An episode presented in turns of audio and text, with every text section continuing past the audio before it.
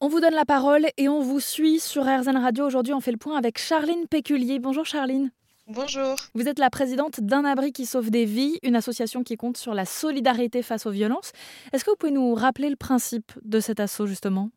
Exactement, un abri qui sauve des vies, c'est un réseau d'abritants euh, solidaires qui prêtent leur logement en cohabitation ou logement vacant. Donc c'est un peu des espèces de familles d'accueil pour des personnes victimes de violences conjugales et intrafamiliales sur des plutôt courtes durées. Alors justement, cette euh, plateforme, vous l'avez lancée pendant le confinement en 2020. On est aujourd'hui en 2023 avec euh, trois ans de recul et une centaine d'hébergements effectués grâce à votre euh, plateforme Un abri qui sauve des vies.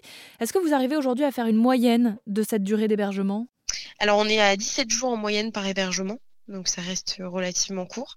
C'est évidemment la Breton qui a la main sur euh, la durée de l'hébergement, qui a la main de le prolonger, de ne pas le prolonger. Euh, nous, après, c'est notre problème de euh, d'aider la personne victime à, soit trouver un autre abri, soit évidemment la diriger vers du logement pérenne. Mais on est sur des hébergements relativement courts. Commencer à avoir comme ça des, chiffres qui permettent peut-être mieux de se projeter quand on est abritant. Est-ce que ça permet de rassurer les gens et de faciliter l'engagement au sein de votre association aussi peut-être? Oui, je pense, et puis surtout que nos expériences permettent de dire que, que ça fonctionne. Euh, notre suivi, il est quand même euh, important, et donc ça, c'est personne n'est laissé euh, n'est laissé tout seul dans, dans cet engagement, donc ça c'est nécessaire évidemment.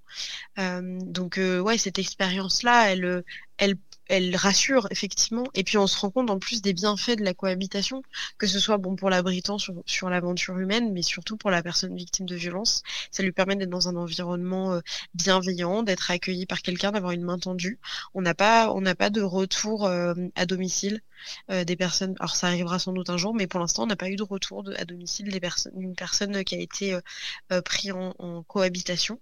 Euh, elle n'est jamais retournée euh, euh, chez son agresseur, donc c'est assez impressionnant. On est les premiers étonnés, mais je pense que c'est la solidarité qui fait ça.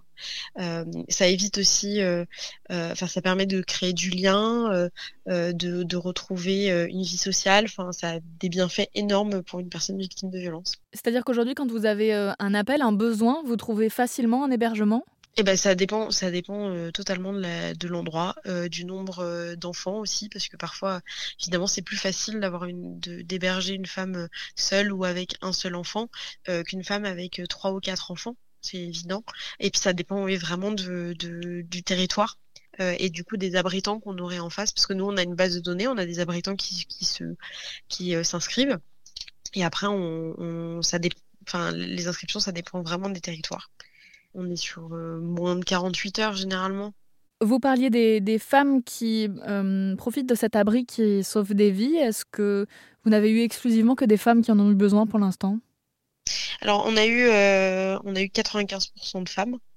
Euh, et on a eu quelques hommes parce qu'on est, on est aussi, on accompagne aussi des hommes victimes de violences. C'est important pour nous. On a aussi des enfants, euh, évidemment, mais avec des parents, euh, une, pas seul. Mais voilà, on, aide aussi les hommes victimes de violences parce que ça nous, paraît important de servir tout le monde. Un abri qui sauve des vies, voilà donc le nom de votre association et donc plateforme qui met en lien des personnes victimes de violences conjugales ou intrafamiliales et puis des gens qui ont une chambre, un logement euh, disponible pour euh, une courte période et qui pourraient leur mettre à disposition. Merci beaucoup en tout cas Charline Péculier. Je rappelle que vous êtes la présidente de cette association qui est née pendant le confinement et qui grandit depuis et qu'on suit sur RZN Radio. Merci beaucoup.